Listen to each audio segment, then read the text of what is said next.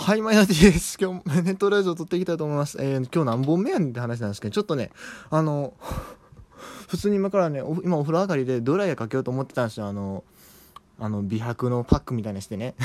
お前そんなんやってんのかっていう話置いといて、そう、あの、普通にもドライヤーかけて今日も寝ようかな思ってたんですけど、え、なんかやばいやん、やばいやん、やばいやん、めちゃくちゃ大ニュース飛び飛び込んできたんということで、これはちょっと取らざるを得ないなと。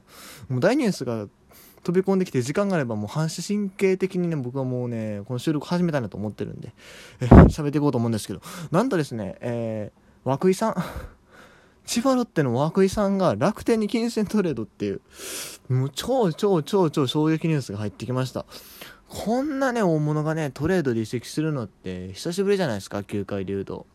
うん、ちょちょっとまあ落ちぶれ落ちぶれって言い方よくないな。まあ下降線をたどってるという言うて今年も100イニングぐらい確か投げてたでしょ。そんなピッチャーをねロッテ放出するっていうのはすごい驚きです。うん。すごいびっくりしました。そして同時にですね、まあ、石井さんすげえ すげえなと思いました。そもそもですねよく整理してみると今年この2球団の間ではすでにいろいろありましたよね。もう皆さんご存知だと思いますが、えー、千葉ロッテから FA 宣言した鈴木大地は楽天へ移籍が決定した。そして、えー、東北楽天から千葉ロッテ移籍が決定したえー、三輪学の方もありますよね。で、お互いに、えーと、人的保障が必要な B ランクですかね。ということで、まあ、そこの調整があると。で、加えてさらに、えーと、楽天の方はですね、えー、高卒2年目、1年目から1軍の試合に出てたような西巻という選手をですね、内野手を、ね、クビにしました。うん。まあ実際は育成契約したかったみたいですけど、まあ結局本人は育成契約を断ってというか、まあオファーがあったんですね。それを出したのは千葉ロッテでした。で、それでまあ千葉ロッテの方に西巻君入団が決まりました。で、ここに来て、これまだ人的保障のやり取りうんぬんかんね、加藤翔平がどうこうとかいう噂もありますけど、まあそれ置いといて、まあそのうんぬんかんもある中で、金銭トレードで、涌井が楽天に行くっていう。もうこれわけわからん。ほんまに。わけわからん。マジでもうむちゃくちゃ。うん。あのね、まあ、一部報道ではですね、まあ、涌井選手は、あの、人的保障の対象になっていたのではないか、まあ、要はだからプロテクトから外れていたのではないかという報道があったんですが、うん、それとは別枠で、別枠で楽天移籍っていうのは、これ正直誰もが予想しなかった事態じゃないですか。うん。本当に驚きですね。めちゃくちゃびっくりしますよ、僕も。ねこれどうなるんでしょうかね。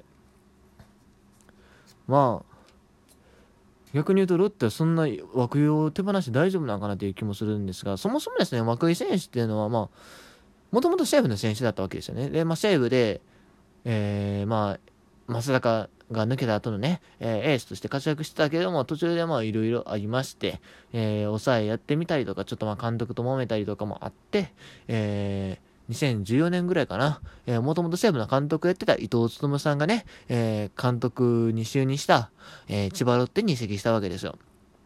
それでまあエース級の活躍をね、続けてきた、えー、石川と一緒にね、えー、しっかりまあチームを引っ張ってきたわけです。ところがまあ監督が変わりまして、井口さんになって、まあ、ちょっとここ2年なかなか思うような成績を残せずに、というところで、まあ、このトレード決定ですよね。まあ、もしかしたら涌井さんの方が何か言ったかなって気がしなくもないですよね。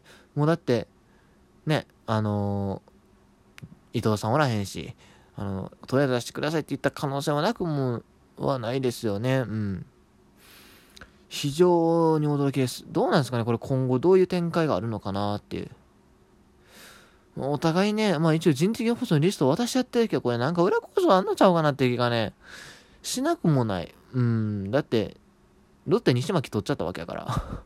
そう。かもう今回お互い金銭とま済ませてえー、その代わりまあ涌井さんいただきますって言ってもそんなことあるかな。ロッテもだって今や黒字企業ですもんね。黒字っていうか球団の上の方が黒字になってるんで山室さんね。えっ、ー、と今回退任された山室球団社長ね。元球団社長のおかげで。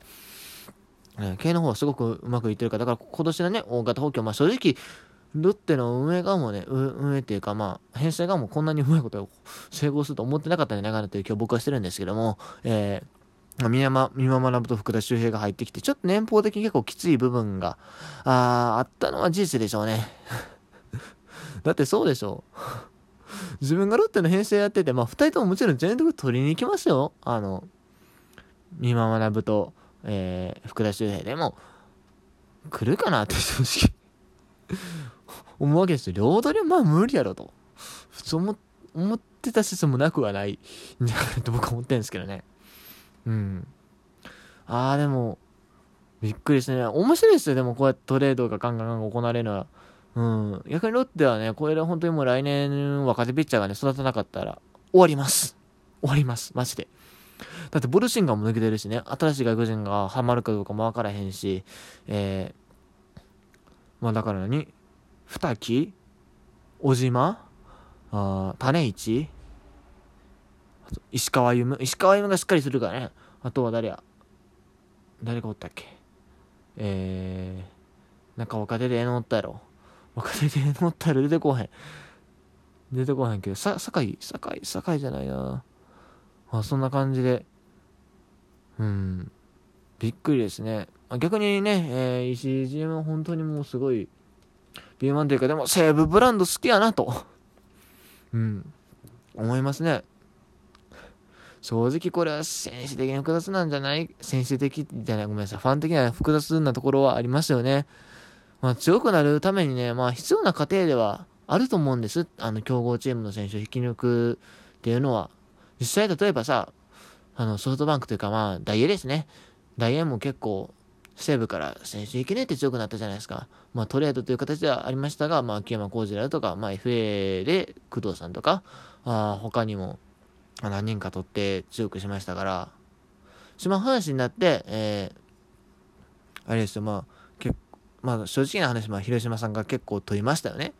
まあ、外国人込みでしたけど、えー、金本、シーツ、新井と、えー、4番打者をね、どんどんどんどん強奪してました。だからね、こういうのはまあ、あ、とあれか。あれですわ。えっ、ー、と、中日もそうですね。えー、ベイスターズから、えー、谷繁とっていう打つ、他にもおったんが、ちょっと僕詳しくないですけど、そのあたりは。まあまあ、そんな感じのこともあったんで、まあ、仕方がないんですけども、まあ、こんだけ西武ブランドをね、かき集めるというのもなかなかまあ、なりふり構わぬやり方というか、まあ別に間違ってはいないんですけどね。それをできちゃうのがすごいなって思います。まあでも、楽天らしいっちゃ楽天らしいっすね、このやり方。うん。まあでもね、これ、まあ、涌井さんにとってはすごいいい天気になるんじゃないですかね。うん。鈴木大地は正直僕出て行ってどうなんかなっていう気がするんですよ。まあ、銀次とかもおるしね。なんせフランチャイズプレイヤーですから、銀次なんかは。あその辺とのまあ起用がどうこうとかいうのもあるんでね。どうかなと思ってるんですけどね。涌井さんにとってはもう正直今のままロッテでおってもそこまでいい未来予想されないから、予想できないから、もう楽天に行くっていうのはすごい、えー、いい選択になるんじゃないかなと思います。まあね、奥さんがいるんで、ね、ちょっとその辺だけのし家族のね、心配はありますけれども。まあまあ、涌井さんにはすごいいいトレードになるんじゃないかなと僕は予想してます。はい。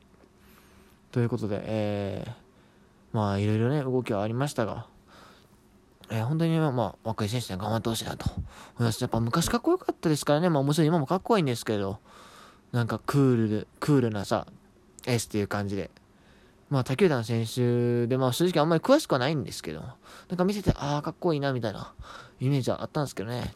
復活はしてほしいんですが。はい。そしてでもね、まあまあ、これからプロ野球界は他の大型トレードっていうのは全然あります。正直阪神だってね、何かしら動きがあってもおかしくない。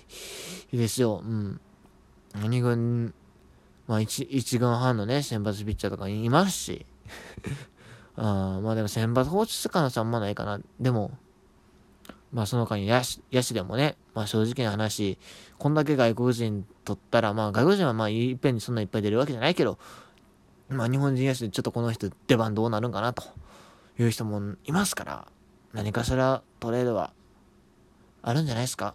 まあ、涌井クラスは、正直、涌井クラスの選手がそもそも阪神にほとんどいないんですけど、いないんで、そのレベルのトレードはないでしょうけど、まあ、あっと驚くようなね、トレードが正直この後、あるんじゃないかなって。いうか、今年の球界結構活発に動いてるイメージがあるんで、まあ FA 選手はね、あれでしたけど、それでも各球団結構いい補強をしてるように見えます。まあ、いつも補強はそうかな。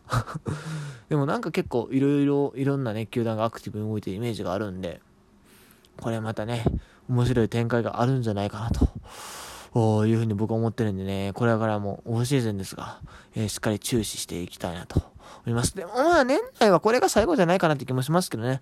あとは、まあ、1月キャンプインまでなんか大きな動きがあったりするんじゃないかなという気はするんですけどもね。はい、ということで、えー、おそらく今日のネットラジオはこれが、ほんまのほんまに最後になると思うんでね。えー、皆さんおやすみなさい。おやすみなさいも何もね、こんな時間撮っててね、すぐに聞く人なんていないっすよ。うん。なぜかね、12時50分ぐらいにね、あの、昔撮ったね、オリックスは数年後強くなるみたいな配信にね、すごいいいねをくださった方がいたんですけども。まあ、今の時間さすがに聞いてる方いないですよね。社会人だったらもう仕事ありますもんね。僕も明日2限、まあ10時半から授業なんで、すけども、ね。ということで、まあ、皆さんは正直あれか。まあ、これから行ってらっしゃいませとかって言っといた方がいいんかな これからもお仕事頑張ってください。がいいんかなまあまあ、そんなことで、まあ今日は、今日はっていうか、この収録は締めないと思います。以上、T でした。